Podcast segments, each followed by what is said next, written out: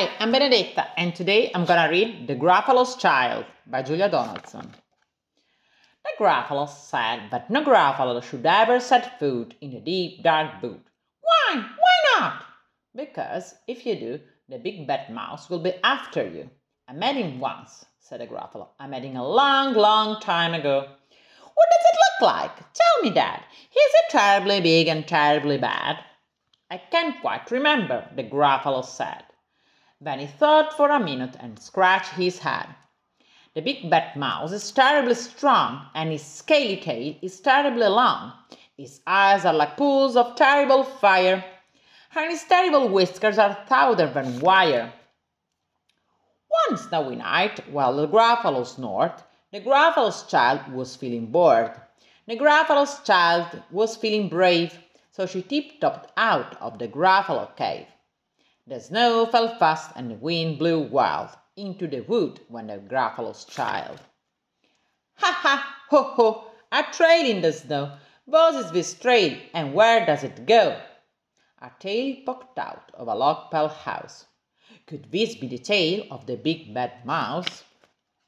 Out slid the creature. His eyes were small.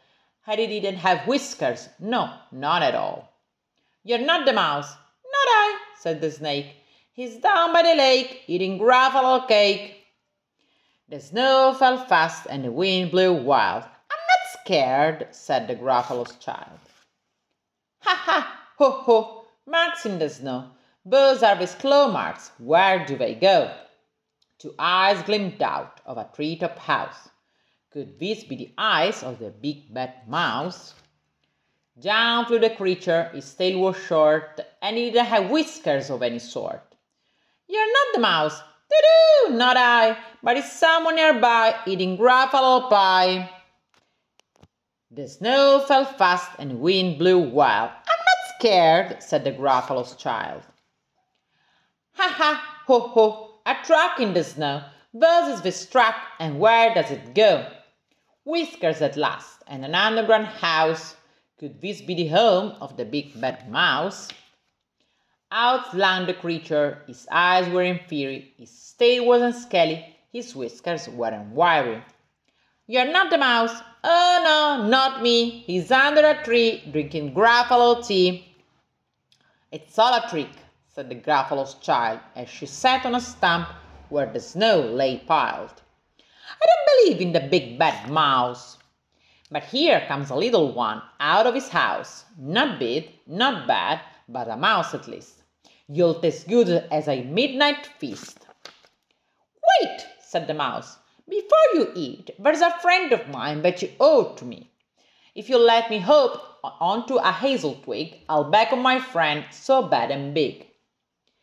The Gruffalo's child uncleaned her fist. The big bad mouse, so he does exist. The mouse hopped into the hazel tree. He beckoned and said, and said, Just wait and see. Out came the moon. It was bright and round. A terrible shadow fell onto the ground. Who is this creature so big, bad, and strong? His and his whiskers are terribly long. His ears are enormous, and over his shoulders he carries a nut as big as a boulder. The big bad mouse! yelled the Gruffalo's child. The mouse jumped down from the twig and smiled. Ha ha, ho ho, Prints in the snow. Those are its footprints. Where do they go?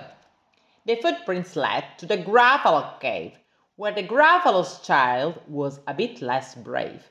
The Gruffalo's child was a bit less bored. And the Gruffalos snored and snored and snored.